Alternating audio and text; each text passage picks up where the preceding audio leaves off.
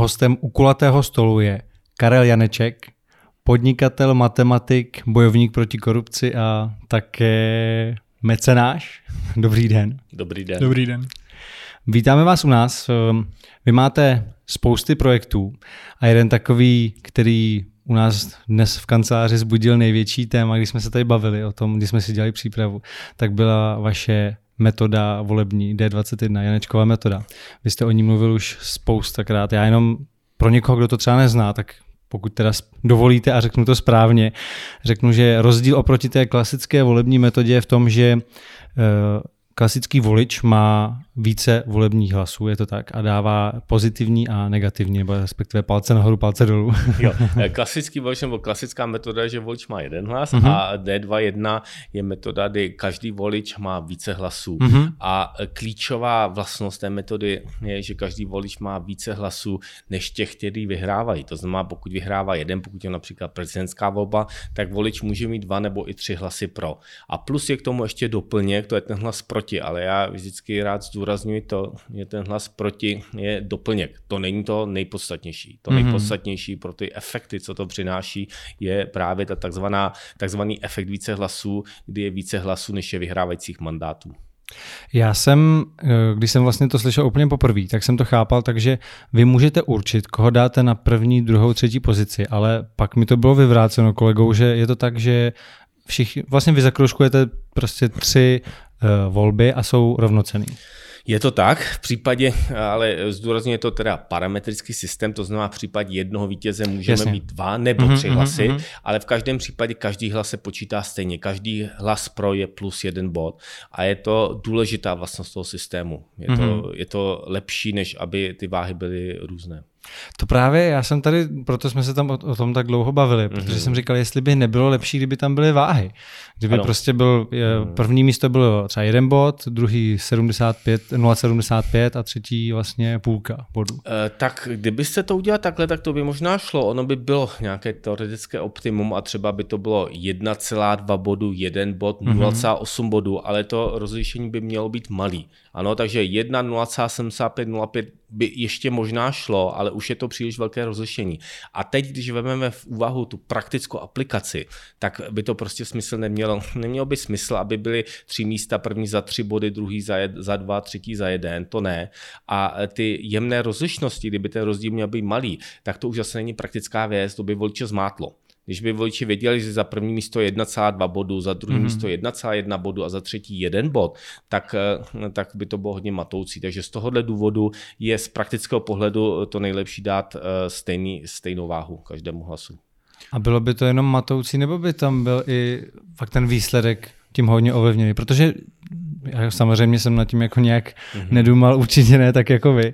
S tím, že jenom když se tak jako lehce zamyslím, tak si říkám, jestli by náhodou pak jako ten výsledek nebyl ten jako přesnější. průměrnější, přesnější a že by bylo mm-hmm. jako spokojených víc lidí. Uh, no, uh, Teď samozřejmě tady, jaké by bylo optimum, závisí na aplikaci, ano, ale ta, to, co je primární aplikace volebního systému, například koncenzuální rozhodování a výhledoby teda volby do parlamentu a, a tak, eh, tak eh, volí hodně lidí, volí hodně voličů. Že my nepotřebujeme od každého voliče zase až takovou přesnost, aby jsme říkali, že to má být 1,2 bodu, 1,1 bodu, 1 bod. Ale, eh, ale potřebujeme hledání koncenzu, potřebujeme, aby se lidé více shodli. A v tomto smyslu, v tom, z globálního pohledu, skutečně ten, ten význam toho rozlišování na, na ty detaily není až tak podstatné. Pokud bychom měli, pokud bychom měli aplikaci třeba odbornou, například kdyby lidé rozhodovali odborníci o kvalitě vín a těch hlasujících by třeba nebylo až tak tolik, tak pak by mělo smysl, pak by mělo smysl rozlišovat i takovéto detaily. Ale uh, pro, ty, uh, pro ty zamýšlené aplikace, pro, uh, primárně pro aplikaci, kdy rozhoduje větší skupina lidí, kteří, se, kteří hledají konsenzus, tak uh, ta důležitost pomí. Ale mimochodem je velmi vtipné, že jste začal otázkou, která teda velmi komplexní. jo. My to ještě rozvineme. Vlastně v té simulaci Prezident 21, tak tam lidi mohli dávat tři kladné hlasy. Ano. Ale vy jste pak řekl, že lepší by byly dva v tomhle daném případě. Té prezidentské volbě, kdyby byly jenom dva kladný? No to záleží opět na situaci, to to si a, nemyslím, a že v této ty dané situaci bylo by lepší ty dva nebo ty tři? Záleží na počtu kandidátů. A v, ano. a v této, kde jich bylo potom těch devět? v těch devět tak je to, řekl bych, tak na hraně. Hmm. Je to na hraně, ty dva i tři jsou dobře. Pokud by těch kandidátů bylo sedm, tak bych řekl, že už je lepší mít pouze dva hlasy. Kdybych bylo 12, tak bych řekl, že je lepší mít tři hlasy. A opět, ale záleží na to, co chceme dosáhnout. Zrovna volba prezidenta je volba, kdy se snažíme najít co nejvíce koncenzu. A pokud chceme hodně koncenzu, tak dává smysl, aby těch hlasů bylo víc. Vy jste říkal, že jedna z těch největších změn, co by tato metoda přinesla, kdyby se aplikovala u nás, takže eh, ty předvolební kampaně by byly jiný, že by byly pozitivní. Že vlastně teďka to často bývá, ty kandidáti říkají, co ten druhý dělá špatně, teď by to bylo naopak, že by se snažili najít třeba společný téma, aby právě ty lidi, kteří mají toho svého jednoho favorita, tak dali hlas i tady tomu člověku. Myslíte si, že by to tak opravdu bylo? Skutečně ano. Uh, pojďme se zamyslet na tom, jak by vypadala uh, prezidentská kampaň, pokud nebo poté, co se bude volit metodou eh, D2.1. Tak představme si, že máme těch 12 kandidátů, on těch kandidátů bude víc, protože pokud máme systém D2.1, tak více lidí má šanci, takže bude i větší účast. Eh, takže řekněme, že těch kandidátů je 12, může být i více. A každý volič má právě ty tři hlasy. No a teď co se stane? Představte si, že jste vážný kandidát, který, eh, který má hodně voličů. Jak bude vypadat vaše předvolební kampaň? Vy, abyste měl šanci, tak musíte, uh, musíte apelovat svým koncenzem, respektive abyste mohl vyhrát, tak musíte získat ne pouze uh, první hlasy, ne pouze ty první hlasy těch voličů, ale musíte najít i voliče, který vám dají svůj druhý, případně třetí hlas. No co to znamená? Znamená to, že vy se eh, podíváte do toho politického spektra, najdete skupinu kandidátů, s kterými můžete alespoň částečně souznit a budete dělat racionálně to, že budete vyzdvihodovat ty části programu, které jsou s váma nejvíc v souladu abyste právě eh, motivoval i voliče těch vašich konkurentů, aby vám dali svůj druhý a třetí hlas. To znamená, v nějaký smyslu úplně přirozeným způsobem se předvolební kampani budou dělat implicitní vlastně uh, koalice, ale ne, nebudou formálně zapsány. Bude to tak, že prostě uh, skupina kandidátů budou podporovat uh, jeden, jeden druhého svojí, uh, svojí předvolební kampaní. Co to také znamená? Znamená to, že předvolební kampaň bude konstruktivní, protože vy budete soutěžit na základě toho, co budete schopnout nabídnout lépe. Takže například rétorika může být. Mně se na kandidátovi X se mi líbí jeho pro, tento část programu, s ní souhlasím. Já bych to samozřejmě udělal ještě lépe, já bych to ještě vylepšil tímto způsobem. To znamená, vlastně ta předvolební kampaň bude už i vlastně soutěž o tom, co kdo udělá líp, to znamená, bude se krystalizovat volební program pozitivním způsobem. Neboli eh, znamená to, že demokracie budoucnosti eh, bude taková, že i ty předvolební kampaně eh, budou mít smysl, že to nebudou pouze vyhozený peníze, kdy lidé se štvou proti sobě. Já bych se jenom u toho trošku bál, že vlastně lidi neřeknou ten svůj pravý, trošku třeba kontroverzní nebo extrémní názor. Příklad řeknu, řešila by se třeba téma amnestie a nějaký z kandidátů, který by chtěl dát tu amnestii nebo naopak nechtěl, tak by to neřekl na rovinu, ale řekl by třeba něco neurčitého, já o tom budu uvažovat a takhle. Třeba, aby nestratil i když úplnou menšinu třeba těch vězňů, který kdyby řekl, já o amnestii neuvažuji, tak oni by řekli, tak tobě dám ne ten kladný hlas, ale naopak ten mínusový. Aby on nebyl takový ten neurčitý, který prostě si nechce s žádnou tou skupinou nic rozházet a pak by no, mohl dostat jako body od všech. Teď, teď mluvíte uh, argument uh, s hlasem proti, kde teoreticky, ale pro účely těchto diskuzí já bych navrhnul, protože to je velmi složité téma, zvlášť hlas proti, to jsou opravdu detailní uh, argumenty a diskuze. Uh, já bych navrhl argumentovat právě uh, za předpokladu hlasů pro, protože ten uh, princip D2.1 je více hlasů pro, ten hlas proti jako doplněk. Ano. Takže teďka vynecháme ten. Takže já bych zatím pro účely této diskuze vynechal hlas proti, protože to bychom tu byli um, ne dvě hodiny, ale 12 hodin stejně bychom nedošli výsledku. Jo. A pokud bychom teda brali ty hlasy pro, tak tam myslím, že tento argument by neměl platit, protože uh, tam uh, není o tom, že by někdo uh, vlastně se znelíbil nikomu a získal hlasy proti. A uh, pokud řeknete, že uh, kandidát neříká všechno, to samozřejmě tak vždy může být, uh, jaký by byl rozdíl v tom, že by u D2.1 něco neříkal. Proč by to samé měl říkat u standardního volebního systému? Jak byl by nějaký takový příklad? No, tady v tom by byl jako rozdíl, že ve chvíli, kdy on se nějak takhle radikálně vymezí, tak může získat určitou, určitou skupinu lidí. Ve chvíli, kdy se mm-hmm. nevymezí, tak nemusí tolik jako vadit ten ostatním a nemu, dostane se, řeknu, z posledního místa třeba na to druhý, třetí, protože najednou lidi mají víc těch hlasů. Mm-hmm. No, máte samozřejmě pravdu v tom, že uh, platí uh, vlastně taková věta, změň pravidla, změníš hru. Tím, že jsou jiná pravidla, tak se změní vůbec ten styl hry a e, to bylo dokladováno e, na mnoha příkladech. Například e, takový zajímavý příklad je ve sportu, třeba v hokeji, když dříve, dříve byly, nebyly ještě řekněme, dotažení dobře pravidla, tak racionální strategie v hokeji bylo prostě agresivně útočit, takže tam byli hráči, kteří měli prostě vazby agresivně útočit na ostatní. Poté, co se změnily pravidla, tak jednou toto už nebylo eh, to racionální a začaly být naopak hráči šikovní a tak dále. To znamená, že my tady, když změníme pravidla, tak uh, oslabujeme extremismus, respektive ty kandidáti, kteří by se chtěli vyjadřovat kontroverzně a extremisticky, uh, tak by to oslabilo. Protože by, ano, přesně jak se řekl, takový kandidát bude mít třeba úzkou skupinu voličů a už nebude apelovat, už nikdo nedostane ty druhý a třetí hlasy. A ano, uh, takový kandidát, pokud by chtěl mít šanci, tak změní svoji strategii. A je to dobře nebo špatně? No já, já tvrdím, že to je přesně to dobře. Ono totiž ten systém, to není systém proti nikomu nebo proti ničemu. Spousta lidí řekne, že ten systém dělám proti Zemanovi. No to vůbec ne. Já jako uh, konkrétně se bavím uh, o panu Zemanovi, tak uh, v té občanské hře Prezident 2.1 jsme viděli, jaký je to, že je to kontroverzní kandidát, že to je kandidát, který měl první hlasy od svých voličů a neměl skoro žádný druhý a třetí hlas. Ale v jiném systému to by nebylo proto, že by Zeman nemohl vyhrát. On by se změnil, on by měl jinou strategii, jak jste řekl. On by se choval jinak, ano.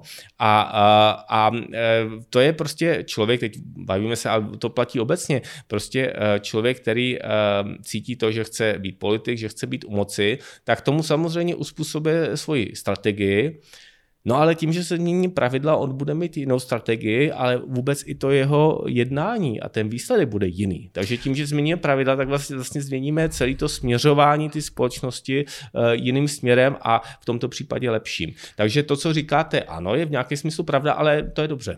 Já souhlasím, že by to změnil, ale trošku se bojím, jestli by to třeba nezměnil jenom při těch volbách a ve chvíli, kdyby skončily ty volby, tak by vlastně se ukázalo zase, zase to druhé. To stejný. No, ale samozřejmě, že může tam být jistá faleš, ale zase eh, vždycky v té eh, a v té politice eh, třeba často je u populistů faleš.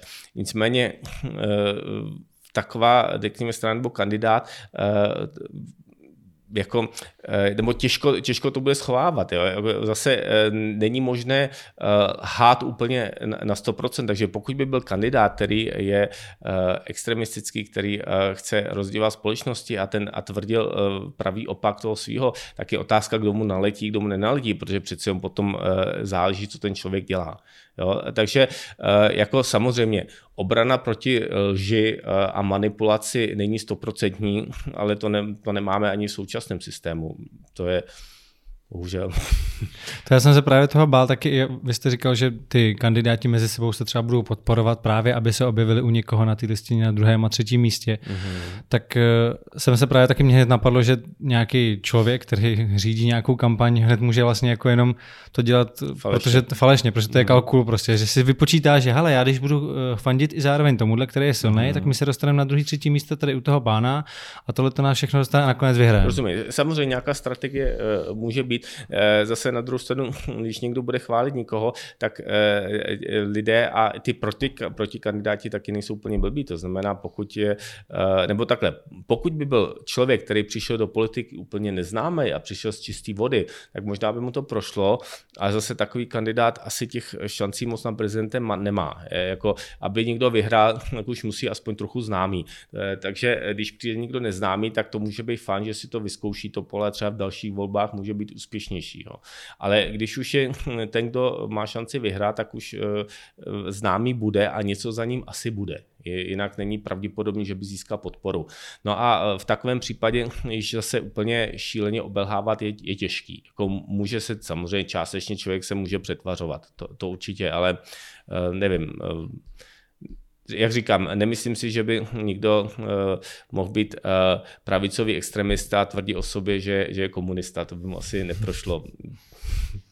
Pokud by měl mít, uh, pokud by to byl člověk, o který, který je známý a který by mohl mít v té prezidentské kampani třeba šanci. A tahle volba se ne, netýká jenom prezidentské volby, ale mm. obecně i politické strany do Senátu. Ano, ano takže například uh, volby do Senátu by, byly, by mohly být takové, že na místo dvoukolového většinového systému by bylo pouze jedno kolo, ale každý volič by v tomto případě mohl mít třeba dva hlasy.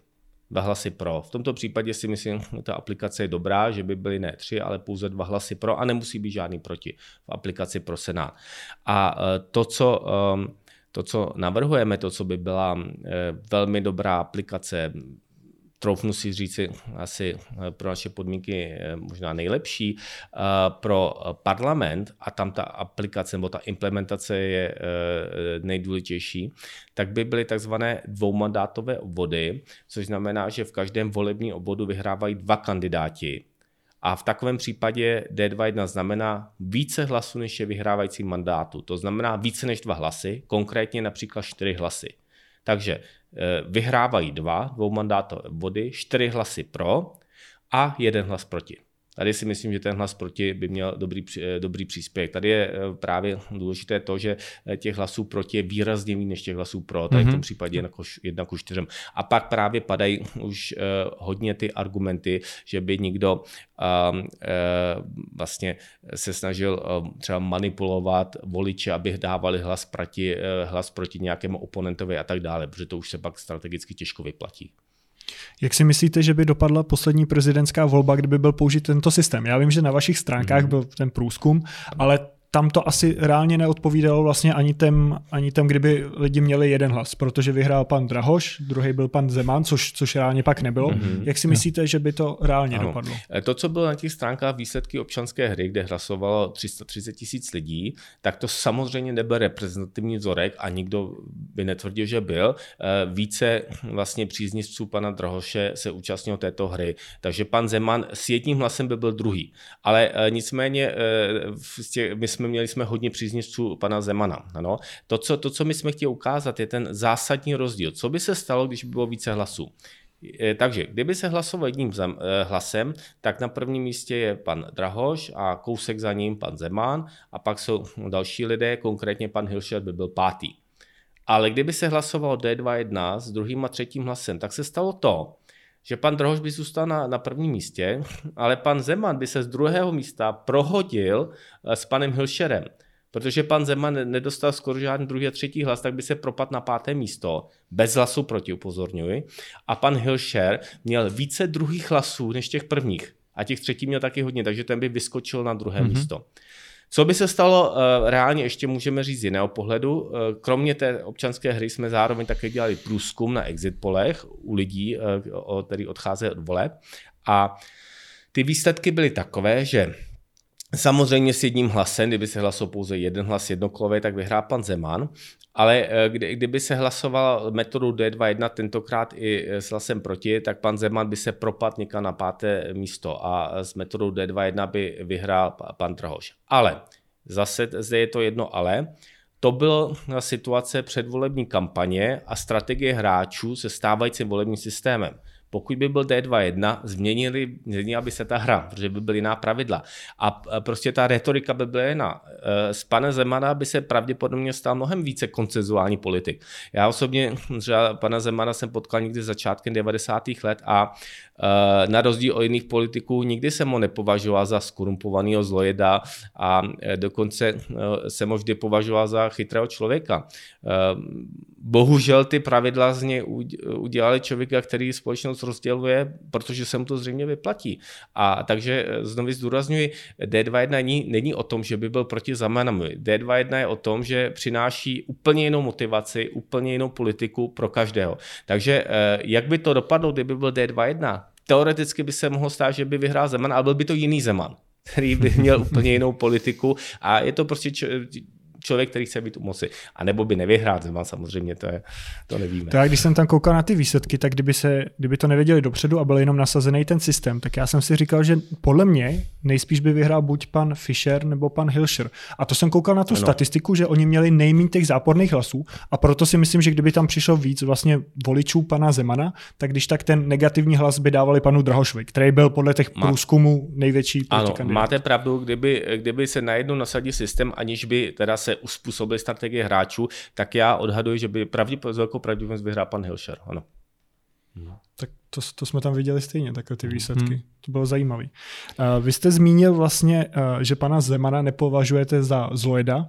Často jste říkal, že naopak třeba pana Klauze považujete za největšího zlojeda. Jaký má, máte názor na pana Klauze mladšího, který teďka hodně v politice se angažuje? No tak uh, můj názor na pana Klauze mladšího rozhodně není pozitivní.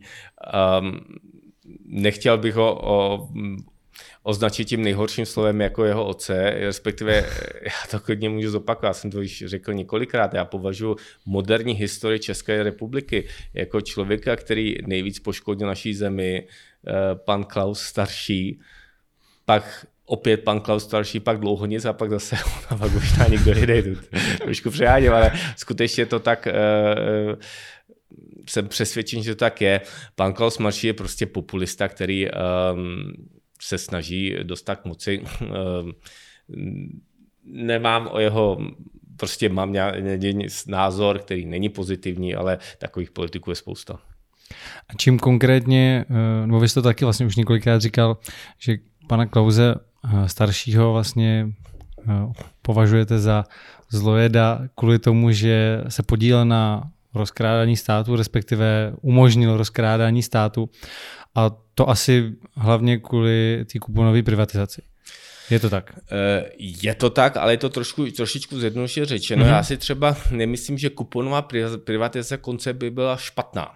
Tam mm-hmm. dokonce to mělo logiku a eh, já jsem, když probíhala, já jsem tomu dokonce fandil a i zpětně bych si myslel, že kuponová privatizace dává smysl. A vy jste dokonce i se účastnil? Ano, samozřejmě jsem si účastnil, ale eh, to co, to, co bylo, ten průšvih bylo, jakým způsobem se účelově zanedbala ta legislativní stránka, ta prostě etická morální, morální hodnoty. To, co vlastně, to, co je podle mého názoru nejhorší příspěvek pana Klauze, není jenom to rozkrádání, a ještě asi horší je degradace hodnot. Eh, eh, amnestie, já si troufnu říct opět, mluvím, mluvil jsem o tom jako zločinecká amnestie, kdy se propustili ekonomičtí zločinci, aby se vyhnuli trestu.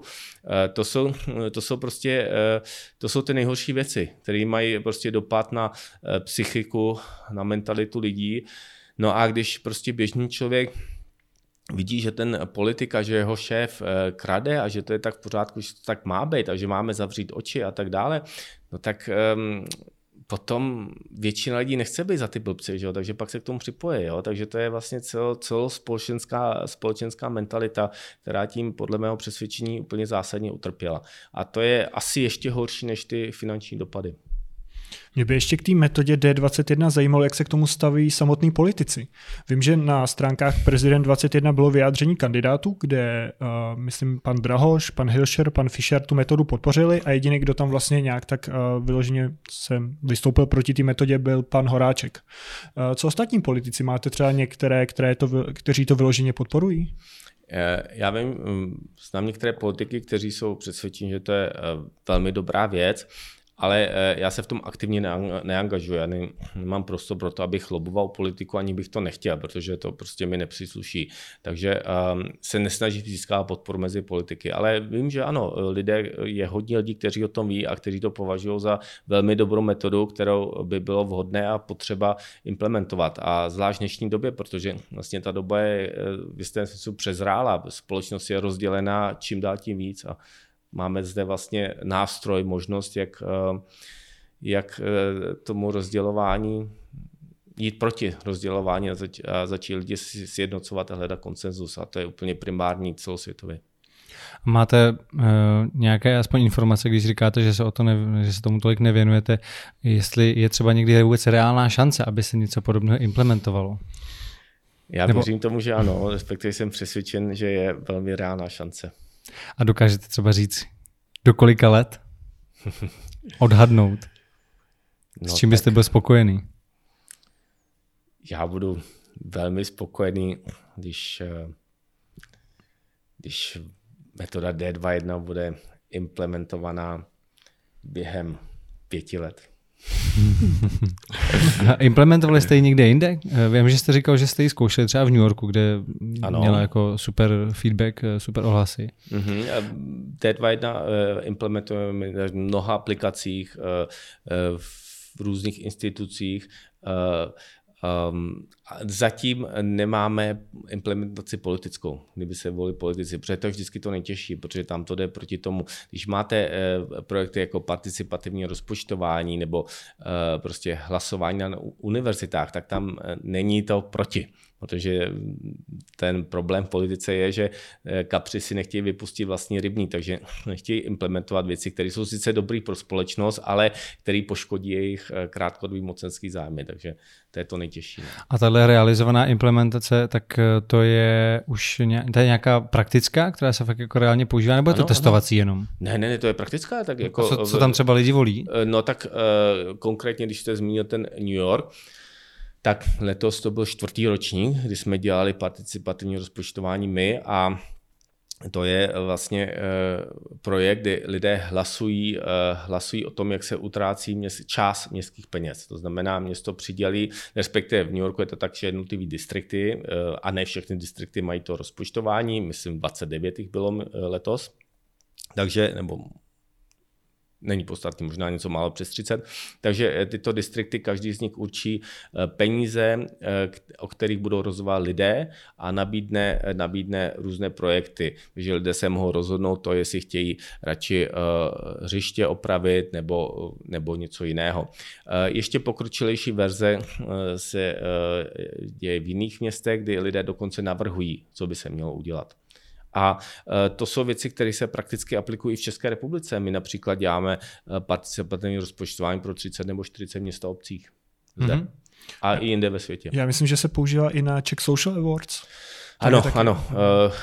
D2.1 hlasování se používá i na Czech Social Awards a ještě v dalších um, různých hlasovacích, v neziskových organizacích a tak je to docela, se to rozšiřuje v tomto smyslu. A to je vlastně i ta strategie, jak to implementovat. Ta strategie je, že um, lidé se s tím seznámí, že to použijí a že vidí, jak to funguje, že to baví. Protože ono, když, když si vezmete, že vlastně máte takhle paletu hlasů, máte třeba těch pět hlasů, třeba čtyři pro a jeden proti a teď máte různé věci, lidi anebo prostě projekty, tak eh, vy, ten člověk vnímá, že ten hlas je skutečně co znamená. Nemusí volit menší zlo, může si vybrat, může, si, může potom diskutovat eh, s kolegy, komu dát ten hlas proti a jak hlasovali. Není to volba menšího zla a eh, my, my vidíme, že to lidi skutečně baví. A, eh, a tím pádem, jestli to lidé vyzkouší a vidí, že to, je, že to není žádná divná Janečková metoda, která Bůh ví, jak funguje, ale vidí prakticky, jak on dá ty, svý, ty svoje čtyři hlasy, jak rozděl, to je jednoduchý, to nikoho nemate. Tím, že si to, a tím, že si to lidé vyzkouší, mají v tom tu emoci, tak to pak chtějí. A já třeba uh, za sebe, já jsem samozřejmě to zpracoval, vymyslel čistě teoreticky, ale měl jsem jednu zkušenost, kdy, kdy jsem zažil i tu to emoční poznání. A to je taková trošku spíš sranda, ale uh, vlastně um, to bylo minulý rok, eh, jsem přednášel systém D2, na 1 ve Washingtonu na George Mason University na konferenci a tam jsme potom nabídli účastníkům konference, aby si odhlasovali konsenzuální drink, kam je pozveme. No a já si pamatuju, jak jsem hlasoval, a to, jak jsem měl ty víc hlasy, tak, tak jsem úplně pocítil tu skvělou emoci, že mi to akorát vyšlo, ty tři drinky, které bych chtěl, že jsem mohl všechny vybrat. Jo, je to, jako takhle se to asi blbě popisuje, ale eh, kromě té logiky zatím samozřejmě je v tom právě ta emoce, že člověk si může vybrat, že nemusí volit jenom to jedno a eh, zlobit se nad tím a tak, takže těch, těch víc hlasů přináší úplně vlastně jiný level té angažovanosti lidí a spokojenosti lidí. Plus samozřejmě to je ještě motivující faktor pro to, aby se lidé něco dozvěděli, aby si něco přečetli. Protože když máte jeden hlas a víte, tak ho volím tohleto nejmenší zlo a už nevím, co s tím, tak uh, lidé ta politika nezajímá. Když těch hlasů máte víc a volíte konkrétní kandidáty, to je výhoda přímé volby, že se volí konkrétní člověk, no tak mnohem víc lidí si to přečte, co, co ti lidé nabízejí a mnohem víc lidí se v té politice angažuje. Pak asi bude i víc lidí spokojených. Bude, a samozřejmě mnohem víc lidí spokojených. Byl jste spokojený potom s tím drinkem, který se vybral? Byl jsem spokojený s tím drinkem. Hodně u těch vašich projektů je spojitost, že mířejí do budoucna. Třeba jeden z nich je Pilot 21, který se zabývá vývojem uh, simulátorů leteckých mm. bezpilotních uh, letounů. Ano. Co třeba říkáte na to, jak bezpilotní letouny teďka využívá čínská vláda při aktuální situaci s koronavirem? Viděl jste ty videa, jak uh, oni No, ne, neviděl jsem. Ne. Tam, tam letí dron a přiletí za nějakou tam čínskou babičkou a začne jí říkat vlastně, ať si nasadí roušku, ať nevychází ven, ať jde domů a takhle ten dron jí sleduje, až zajde do, do toho svého baráku a takhle tam kontrolují vlastně ty lidi, aby dodržovali ty nastavený pravidla. No. Nebo, nebojíte se trošku zneužívání těch moderních technologií? No tak to samozřejmě, eh, tohle si myslím, že ještě detail, ale to, co je obrovská hrozba. Třeba ten kreditový systém. Ano, přesně tak. Obrovská hrozba v Číně. Eh, vlastně kreditový systém, kdy eh, lidé už by byli vlastně jenom součástky nějakého stroje a ne, nemohli by mít svobodnou vůli, respektive kdyby chtěli mít svobodnou vůli, tak automaticky jsou degradovaný a znevýhodněný a to je strašný. To je eh, úplně zneužití, um, zneužití prostě sociálních sítí, respektive technologií uh, non plus ultra. To je vlastně ztráta svobody. To je ten jeden extrém. Ale zase na druhé straně, um, když, když ty naše technologie dobře podchytíme, tak oni nám tu svobodu naopak můžou přinést. A jak? No právě díky decentralizované výpočetní kapacitě typu, typu blockchain, protože my jsme schopni udělat například hlasování nebo průzkum, který je skutečně objektivní a nezmanipulovatelný. Ano, když si vezmeme historii, eh, kdykoliv, když eh, byl někdo u moci, No tak prostě mani- mohl a většinou manipulovat výsledky nejrůznější řízení, aby vypadaly a tak dále. Když to, když budeme mít um, decentrali, když máme, máme decentralizovanou výpočetní kapacitu, každý člověk může mít svůj privátní klíč a teď uh, uděláme třeba, zeptáme se průzkum, uh, co si skutečně myslí, tak každý člověk může principiálně se vyjádřit anonymně a jednoznačně jednou, nemůže teda, že by někdo hlasoval víckrát, eh, se vyjadřoval víckrát, ale může uh, anonymně a stoprocentně zabezpečeně se vyjádřit. To znamená, že uh, a toto se zatím neděje, ale je to tady Myslíte, ta možnost, jako, no? že třeba tímhle způsobem by šly potom uh, volby přes internet? Uh, samozřejmě v dalším kroku volby přes internet, tam jsou ještě jiné problémy technologické, tam se musí změnit i protokol internetu a tak, aby byly zcela bezpečné, ale v principu ano. V principu můžeme mít skutečně, prostě lidé se v principu díky decentralizované výpočetní kapacitě mohou vyjádřit Eh, jednoznačně, nespochybnitelně, že se vyjádřili oni a zároveň anonymně. A to je prostě eh, to je nástroj proti veškerým manipulacím, diktátorům a tak dále a tak dále. Když se to samozřejmě dobře podchytí, je zde předpoklad, ten předpoklad je, že člověk má volný přístup k internetu. Ne jako v Číně, kde se povolní něco. Takže když, když, je, když je prostě diktát, eh, opravdu silný diktát, tak vlastně tu výpočetní kapacitu může šíleným způsobem zneužít a tento diktátorství si ještě prohloubit a vlastně tu moci upevnit. Na druhou stranu, ehm, demokratická země, když eh, ty technologie začne dobře využívat, tak naopak tu svoji svobodu si eh, pojistí díky technologiím. Takže je to opravdu něco, co jako je v dnešní době všechno. Rozvírají se nůžky, jdeme do extrému. Buď to minus nekonečno plus nekonečno. Vlastně blížíme se jakési dějné singularitě. Je pravda, že vlastně ta teoretická část je, že někdo to bude využívat i vlastně pro dobro společnosti a nejenom pro dobro svoje. Ale z praxe víme, že, že vždycky každý si chce pro sebe ukousnout ten největší koláč a proto je to trochu no, naivní jako myslet no, o tom, že... Není, já, to, to není tak, že to není, že by rozhodoval jeden člověk, jo, ale vy napíšete... Já myslím jako, jako třeba uh, zrovna vláda nebo No tak vláda, strana. a řekněme, že budeme mít uh, vládu, která je špatná a tak dále, ale máme teda demokracii, lidé tam mají volný přístup k internetu. Mm-hmm. To, ty implementace nejsou závisí na vládě. My můžeme v principu, každý z nás může napsat open source, a pustit to do světa. Ano, pustit ho prostě do éteru a uh, otázka je samozřejmě, jestli to bude někoho zajímat, ale pokud to někoho bude zajímat, no tak může reagovat a může se vyjádřit. To znamená, kdokoliv z nás uh, může, může udělat, může si otevřít průzkum, co si myslíte o této vládě.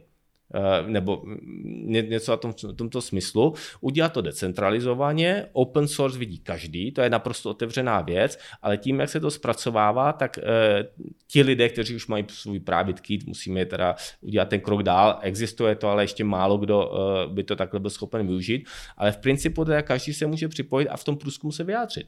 To znamená, že my jsme schopni, kdokoliv z nás je schopen uh, vlastně rozjet nějaký výzkum, na který pokud bude zájem, tak dostane relevantní a nezmanipulovatelné odpovědi. Takže není to závislý na tom, aby nějaký vládní činitel to chtěl. Podle hmm. mě, vy vlastně také říkáte většina, ale podle mě třeba teďka většina, co nás poslouchá, tomu moc třeba nerozuměla, si myslím. Ještě když tam začnete jako private key a takhle, tak, tak, si myslím, že právě ty lidi, kteří to teďka poslouchají, tak si říkají, já vlastně ani vůbec nevím, o čem to mluví a, a je tam jako řečeno, že většina si to může udělat. Tak, no tak já možná to, to tak... zkusím vysvětlit, ono to tak složitý není. Uh, v principu jde o to, že řekněme, že by někdo dělal, mm, a vidíme, jak to na podobné funkci fungují kryptoměny, ale tam nebudu teda zabíhat. Ale řekněme, že by někdo udělal průzkum eh, eh, tímto způsobem.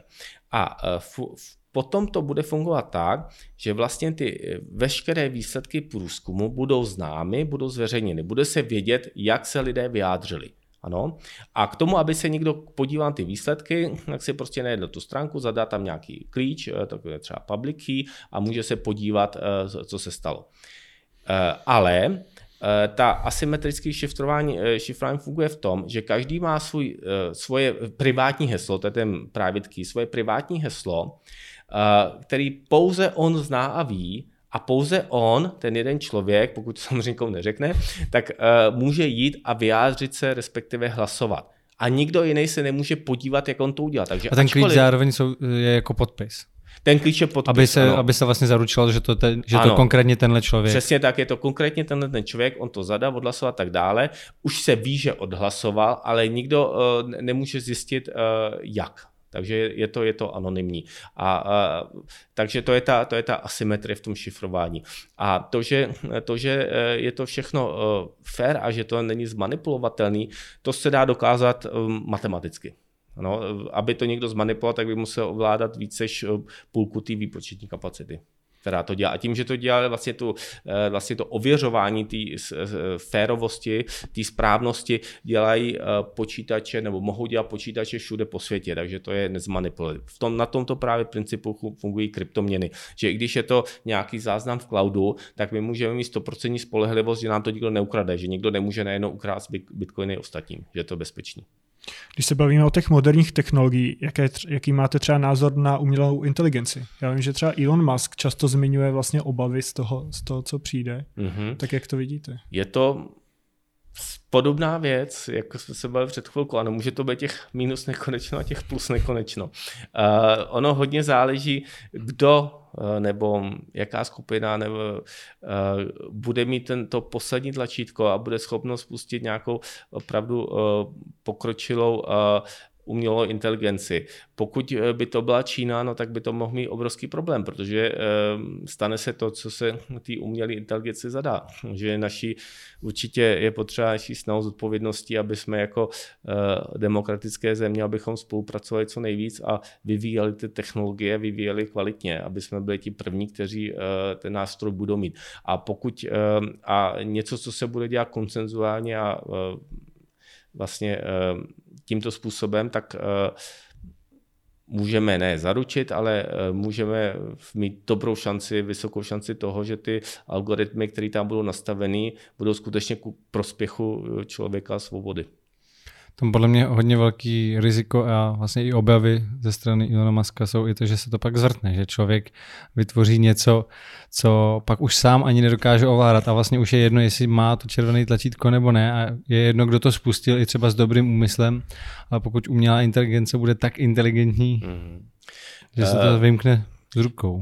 Samozřejmě to je další druh ještě rizika, že i kdybychom předpokládali nejlepší úmysl, tak se to může zvrhnout. Já, já jsem přesvědčil o tom, že tomu lze předejít ne třeba úplně stoprocentně spolehlivě, ale s velkou pravděpodobností tím, že ty algoritmy, které se nastaví ty umělé inteligence, budou právě hodnoty. Eh, nějaké základní lidské hodnoty, které se zadefinují, které třeba nelze zadefinovat úplně přesně, ale ona konec konců ta inteligence si to vyhodnotí, co to je ta hodnota, třeba svoboda. Když řekneme, že svoboda je primární lidská hodnota, která za žádný situaci nesmí být porušena, no tak eh, každý může svobodu definovat trošku jinak, ale pokud bude skutečně už ta nejvíc pokročilá umělá inteligence, tak ta eh, na základě toho nadkonečného množství informací, který je vlastně v cloudu v systému, tak uh, tu definici svobody najde správno a bude, bude ji respektovat. Ty, vlastně ty hodnoty, které, které bychom měli uh, v tomto smyslu definovat, uh, jsou samozřejmě ještě další. Když jsem říkal, že vlastně vaše projekty směřují hodně do budoucna, tak uvedu třeba další příklad. Většina se teďka věnuje elektromobilitě, ale vy se věnujete autům, létajícím autům. Mhm. Kdy třeba můžeme čekat první létající auta v ulicích? No tak eh, létající auto už uh, fungují, pokud vím. Uh, fungují, ale reálně třeba v provozu, protože elektromobily normálně už potkáváme, že jo, na ulici. Mm-hmm, tak taky už, autonomní, už provozu, autonomní. Už si v provozu, v, myslím, v Saudské Arábii, že už jako dopravují na nějakých pevných, na nějakých linkách, ale uh, No, letající auta je budoucnost, protože když, vlastně, když se tím zamyslíme, přidáme další dimenzi, no tak kapacita dopravy se skokově zvyšuje. Samozřejmě eh, je to, eh, má to spoustu úskalí a spoustu nebezpečí. No a kdy já třeba, eh, já jsem silně přesvědčen o tom, že teď odpovím trošku ze široka, ale jsem přesvědčen o tom, že jsme jako lidská společnost v situaci, která je úplně se vyhrocuje. A vyhrocuje se skutečně do nějakého směřujeme k bodu, kdy se musíme rozhodnout, jestli tady zkrachujeme a zničíme se, anebo jestli přeskočíme do jiného modu fungování, spolupráce a, hodnot a do toho pozitivního a e, že, to už, že ten vývoj nebude e, dlouho trvat. A v případě, že budeme úspěšní, já doufám, e, že ano, tak a ten bod není daleko, tak pak vlastně tím, že přeskočíme do jiného modu fungování,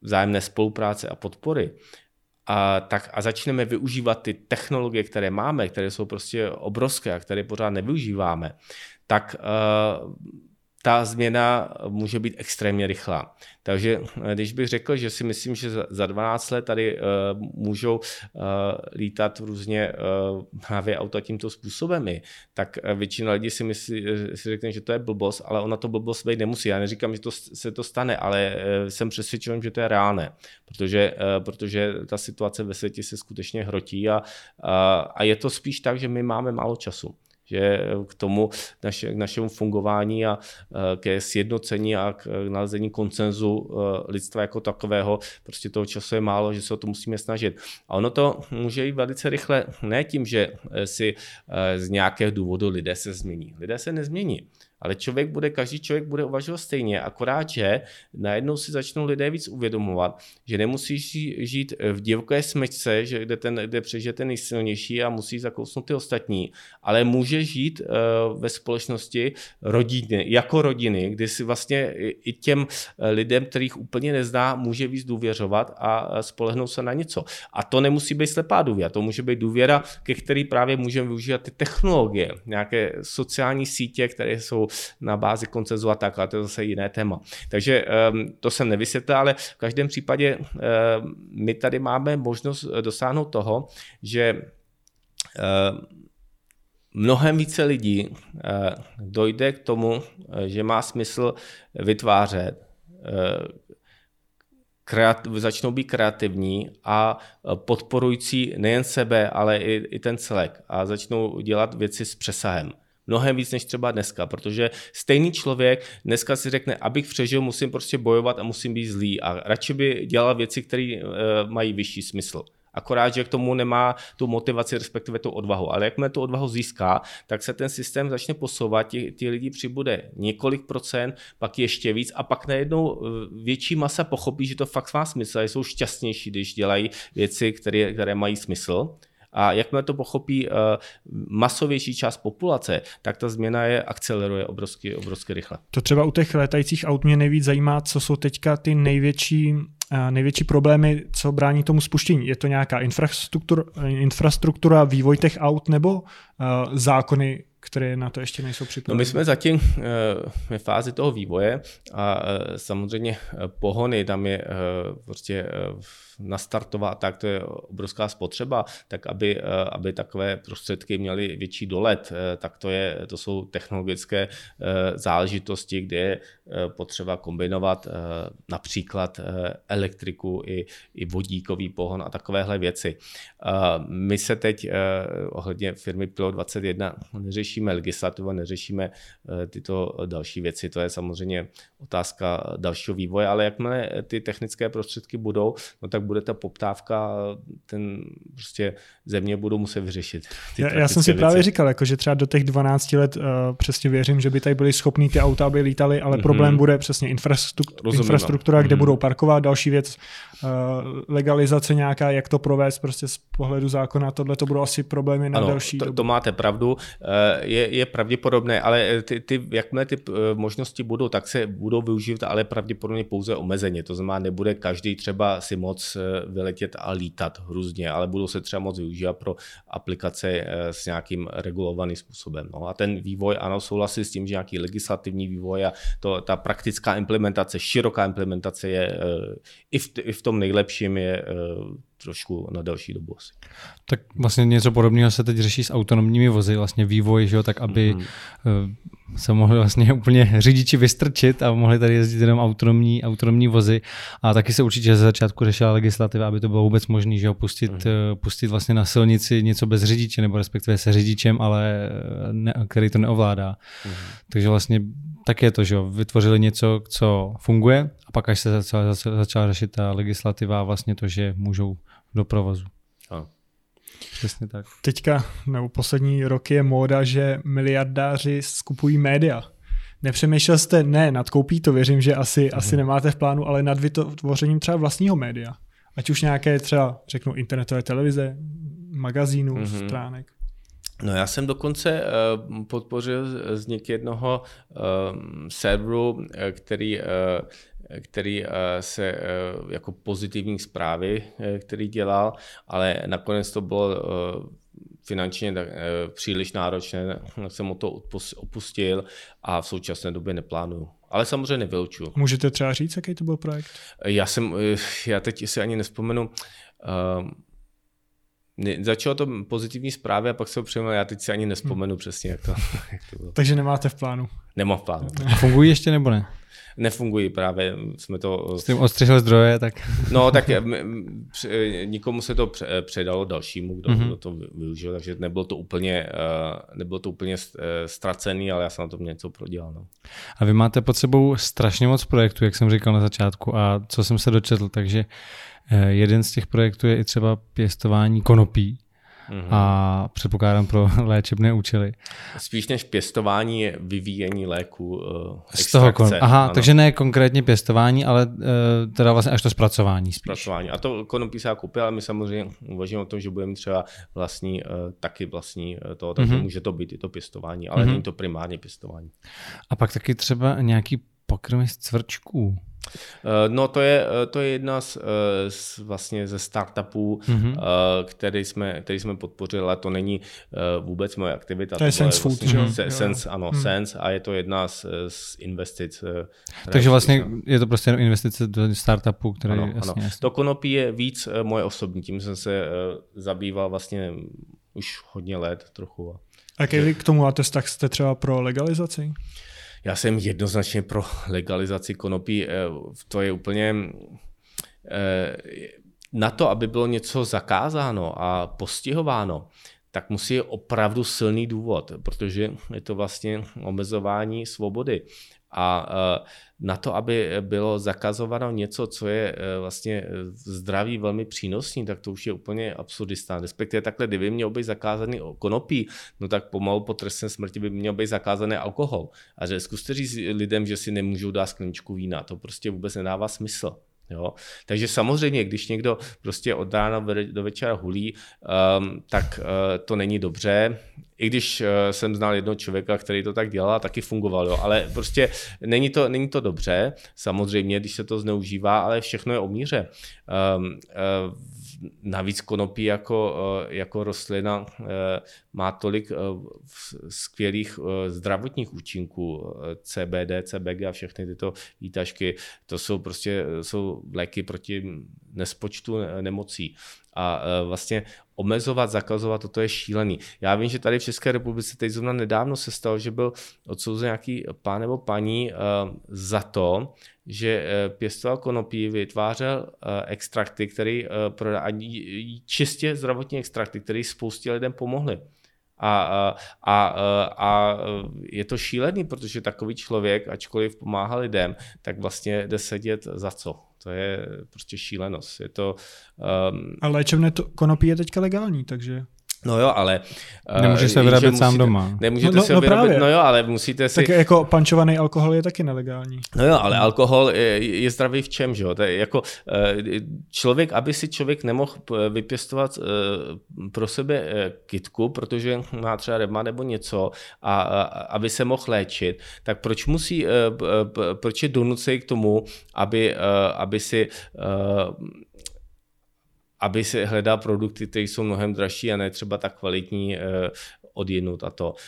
Um, jako já, já to srovnání s pančovaným alkoholem prostě nesedí, jo. Tak, um, tak musí tam být nějaká certifikace, která jako podléhá, aby, aby vlastně uh, ty léčebné účinky mě, reálně mohly jako garantovat. Pokud, je, pokud chcete nabízet veřejnosti a tvrdit, že máte uh, kvalitní léčebný produkt, pak ano, určitě je potřeba certifikace, ale pokud si něco vyrábím pro sebe, tak jako, uh, taky si můžu doma pěstovat řetkvičky a věřím tomu, že jsou zdraví a, a zeleninu. je, nikdo, to je, podle mě to je mnohem blíž tomu, že se zakazuje si pěstovat na, zah, na zahradě mrkev. Tam přesně to, že vlastně ten, ten pán, co jsem tak pochopil, tak si to dělal jenom pro sebe, což Samozřejmě, kdyby to chtěl prodávat, tak je to jako rozdíl. To nevím, si, jestli to bylo jenom pro něj. Byl to doma, jeden byl příklad byl pán, který si pěstoval uh-huh. pro mhm. sebe a e, prostě uh, měl s tím obrovský problém. A pak byl, myslím, ještě nějaký další příklad. Uh-huh. Že když si doma že udělá domácí pálenku, tak to taky nikomu nevadí, že jo?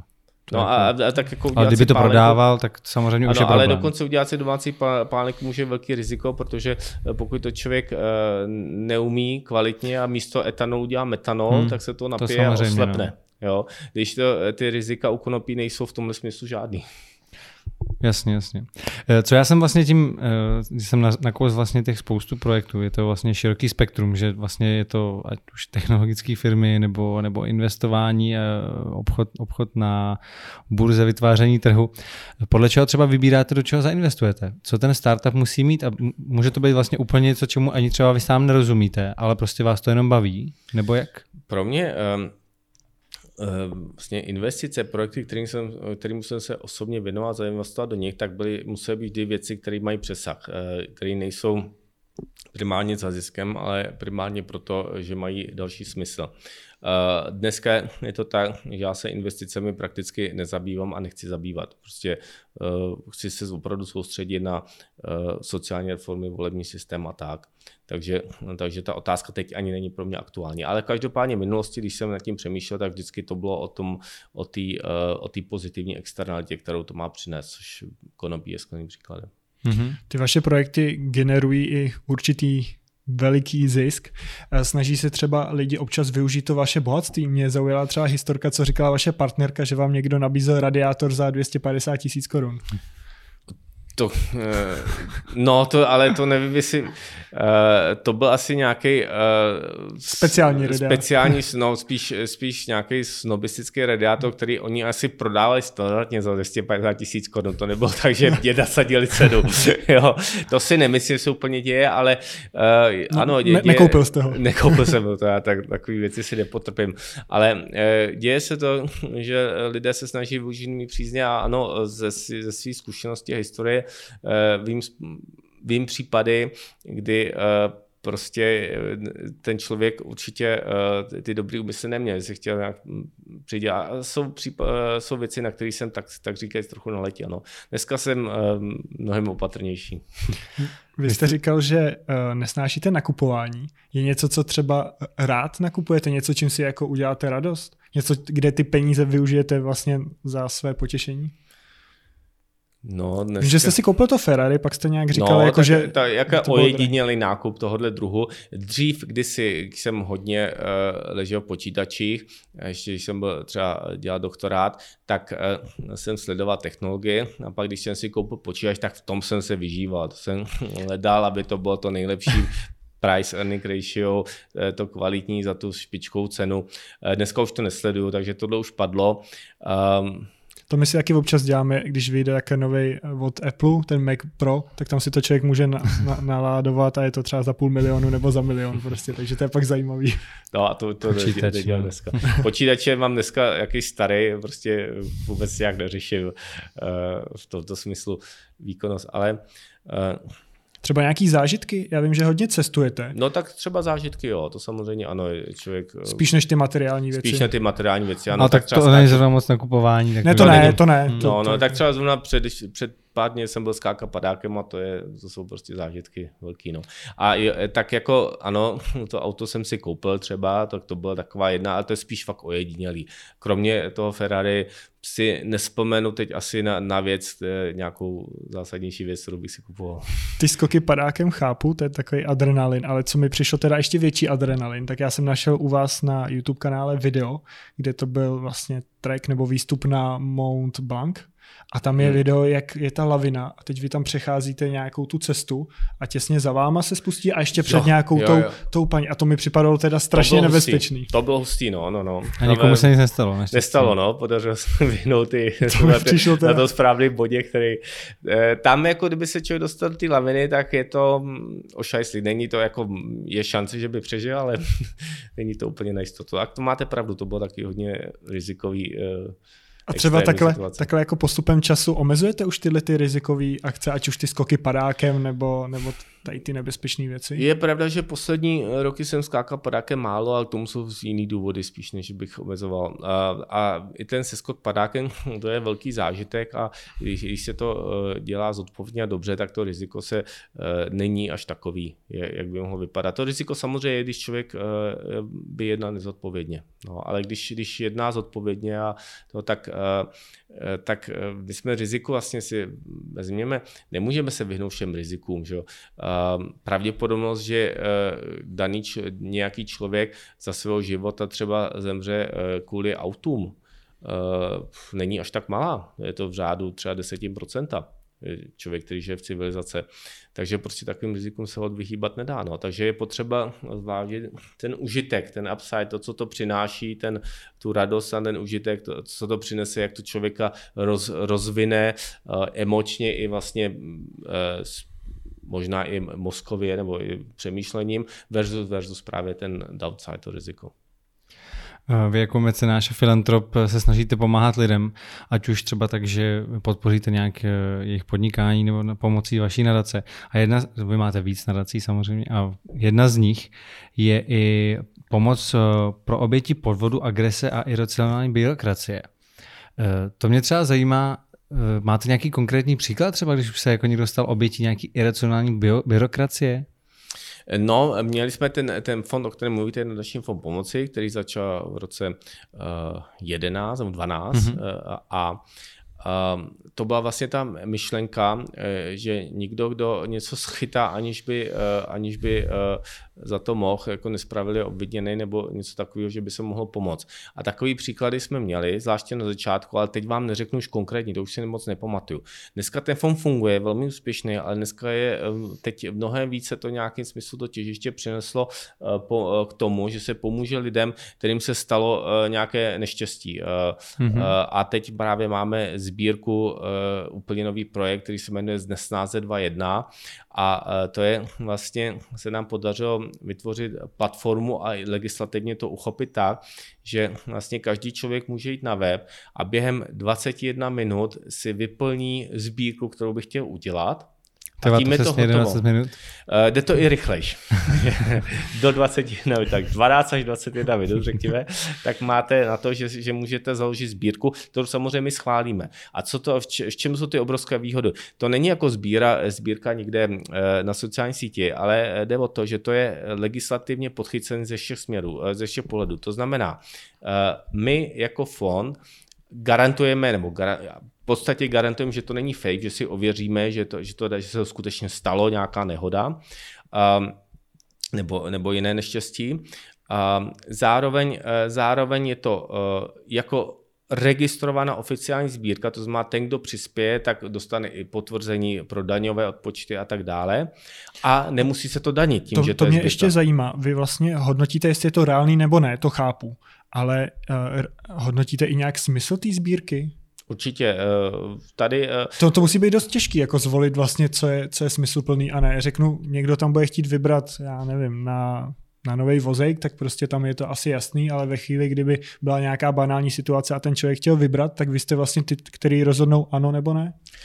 No tak ale zase konec konců my to nabízíme a ten člověk, když, když, když s tím nebudeme souhlasit, tak může jít někam jinam. Jo? To jako není tak, já vám asi rozumím. Jaký že, jsou ty kritéria? Tak nějaký, kritéria eh, jsou nějakým smyslu zadefinovaný a ano, samozřejmě, vždycky tam může být ta hraniční případ, kdy to je na tom individuálním rozhodnutí. Ale zase my jsme soukromý subjekt, soukromá nadace. Takže je to, to prostě na vás. Když třeba nevždy uh, rozhodne dobře a může se stát, že bychom uh, zamítli nikomu, kde to uh, jsme mohli nebo měli povolit, tak to se prostě chyby se stanou, to jako my si negarantujeme. A bude to spíš v budoucnu, že vy budete vytvářet ty sbírky a hledat ty lidi, kterým pomoct, nebo oni se budou sami hlásit? A oni vytvářet? se budou spíše sami hlásit. My dneska, ten projekt se spustil teď 21. ledna, jsme měli tiskovku a vlastně máme už smlouvy, máme dohody se eh, záchranáři eh, České republiky, teď se připravujeme už dokonce možná i smlouva s hasiči a tak, což je, což je úplně eh, skvělý vlastně vlastně skvělá věc v tom, a um, máme právě feedback od těch záchranářů, protože to jsou, to jsou lidé, kteří prostě, um, to jsou ti nejlepší lidé, kteří uh, svoji práci dělají proto, aby pomohli ostatním a jdou do rizik.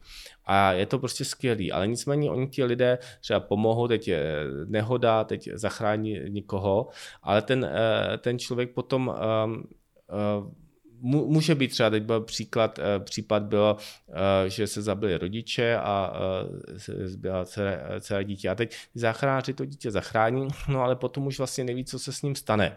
A e, často je to těžký, pokud je to příbuzný a tak. Můžeme zmínit i ten případ té střelby v Ostravě, jak vlastně ano. ten otec zachránil tu dceru a teďka je tam ta sbírka ano. na tu rodinu. Otec vlastně se, postav, e, se schytal kulku a zachránil dceru. A, a, a teď ale, když vám příklad ještě e, pohled toho záchranáře, tak on tři, někoho zachrání a pak už neví, co se s tím člověkem stane. Ale dneska my to máme tak, a to je trofnu si říct unikátní produkt, že ten záchranář sám řekne, tohle se stalo, založíme sbírku a pomožme, pomožme těm pozůstalým uh, po, po té nehodě. Ano, a tím pádem vlastně ten, ten záchranář, a máme feedback od těch lidí přímo, jsou z toho úplně nadšený, protože oni vidí, že ta jejich práce ještě dostává další demence smyslu, že nejen, že ten život zachrání, ale ještě i tomu zachráním pomůžou, aby ten život byl co, ne, co nejkvalitnější. Takže je to, je to projekt, který vymyslel eh, kolega právě ředitel fondu pomoci Českých holký a myslím si, že to je úplně skvělý nápad a eh, je to, je to vlastně eh, budoucnost a trufnu si říct, že budeme budeme chtít expandovat do zahraničí. To by bylo super. My jsme vlastně celý to naše povídání tady začínali volbama, vlastně tím vaším systémem D21, tak já bych to tím asi zakončil. A vy jste dřív zmiňoval, že jste uvažoval sám nad uh, kandidaturou na prezidenta. Mm. Jak je to teď? Teď o kandidatuře neuvažuji. Ale není to a nikdy, není to, nikdy to nebylo to, co bych vylučoval. Já jsem vždycky řekl, že nikdy nebudu zakládat politickou stranu ani vzhledem eh, ke své působnosti Takže nebudu členem ta možnost tady je, že třeba v příštích volbách. Uh, nemyslím si to, ale nechci nic vylučovat. A vy jste ale zakládal nějaký hnutí, ne? A vy jste říkal, že pak skončilo na základě toho, že několik lidí vám udeřilo ne, to bylo v roce 2012 mm-hmm. hnutí pozitivní evoluce a to nemělo s politikou nic společného, mm-hmm. kromě toho, že cílem toho, bylo, toho hnutí bylo propagovat volební systém. Mm-hmm. A uh, já jsem vlastně tom roce, dva, uh, vlastně uh, volební systém, tu první verzi volebního systému, to ještě nebyla D2.1, to byl volební systém založený na hlasu proti. Já jsem uh, založený na dačního fondu proti korupci, který, uh, tak jsem uh, si uvědomil, že možná ještě důležitější, než bojovat proti korupci, což je klíčové, což je moc důležité, ale ještě důležitější je dělat prevence, to znamená volit si lidi, kteří jsou, uh, kteří jsou um, pro společnost a ne pouze pro sebe. A začal jsem právě pracovat na volební systému. A když jsem, uh, když jsem řekl, no musíme změnit volební systém, tak mi všichni říkali, že to nemám šanci, že jediná šance je udělat nějaké hnutí, apelovat na hodnoty, abych, abych vlastně um, nějaký smysl schromáždil masy a tím se ten volební systém změnil. Takže pozitivní evoluce vznikla s motivací eh, z důvodu eh, implementovat volební systém. No ale eh, já jsem se trochu přepočítal v tom, že já jsem čekal vlastně ten boj ze strany politiků, proti kterým to bylo určeno. Ale vůbec bych, bych nečekal, že přijdou vlastně kudly doza, takže lidé, kteří jsou na straně občanské společnosti, najednou, když viděli, že se něco děje a že nějaký Janiček se mu něco daří a že by, nedej bože, mohl mít nějaký vliv, no tak, eh, tak najednou eh, začali prohlašovat nejrůznější nesmysly a tak. A to, to, mě, to mě hodně překvapilo a zklamalo. No. To, jsem, to jsem viděl na podzim. A v tomto smyslu teda eh, vlastně ten vývoj byl vtipný, protože eh, Klausova eh, zločinecká amnestie přišla v lednu 2013 a ona uh, vlastně sebrala energii mojí a další členů občanské společnosti, takže to bylo něco, proti čemu bylo klíčové se vyhradit a uh, vlastně podat podnět ústavní stížnosti a tak dále. Uh, a tím pádem vlastně ten projekt pozitivní evoluce, který už byl jasný, že bude neúspěšný, tak uh, v nějakém smyslu mohl aspoň být dostracena. Takže v tomto smyslu mi Klaus pomohl. Mně osobně, ale to nechci nějak zle. Tak perfektní. Uh, super, děkujeme. Probrali jsme uh, pár témat, které jsem tady měl napsaný. Já jsem si toho výjimečně napsal asi tak 20 stránek a mm, my děkujeme, že jste nás poslouchali, vám děkujeme, že jste dorazil. Mohl bych říct ještě možná poslední větu, aby jsme No určitě. určitě. Já bych, um, Negativně, aby jsme neskončili. No, no, no, no. Já bych um, moc rád um, vyzval všechny diváky, aby se uh, skutečně zkus, přemýšleli nad tím, co je činí šťastným. Jak, protože každý člověk chce být šťastný, to je logický a to nemůžeme nikomu vyčítat. Ale problém je, když někdo si myslí, že bude šťastný tím, že schromáždí víc peněz, peněz nebo víc moci, protože to je pouze krátkodobé, to nepomáhá.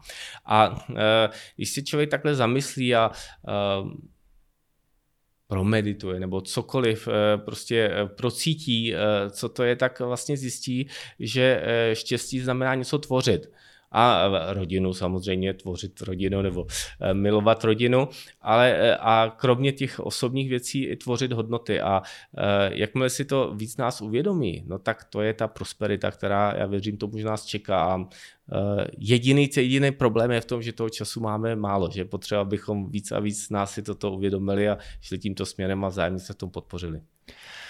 To bylo super na závěr a ještě malinkou věc doplním. Vy jste říkal, že mm, by neměly ty hodnoty být schromážit vlastně jako peníze že jo, a hnát se s nějakým úspěchem a takhle.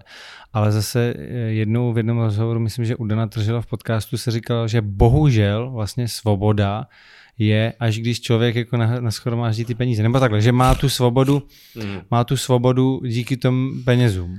Tak eh, já to upřesním, takhle jsem to, eh, to, co jsem řekl, že bohužel to není správně v dnešní době, aby člověk měl svobodu, tak musí mít základní zdroje finanční, nemusí, nemusí shromažďovat peníze. Jo, ale, ale, ale potřebuje, musí mít tu základní, základní uh, masovou pyramidu hodnot, to znamená jídlo a přístřeší, to znamená ten základní nějaký nebo nějaký kvalitní příjem musí mít, aby měl tu skutečnou svobodu. A to není dobře. To, mm-hmm. A to není ta budoucnost. Takže schromažďuji peníze, jako abych měl víc než ten soused, to určitě ne. Super, děkujeme. Eh, vám děkujeme, že jste nás poslouchali nebo i sledovali a pokud nás chcete podpořit, tak patreon.com u kulatého stolu bez diakritiky, bez uh, mezer a bez všeho možného. A u dalšího podcastu zase ahoj. Ahoj. Děkuji. Schálnou.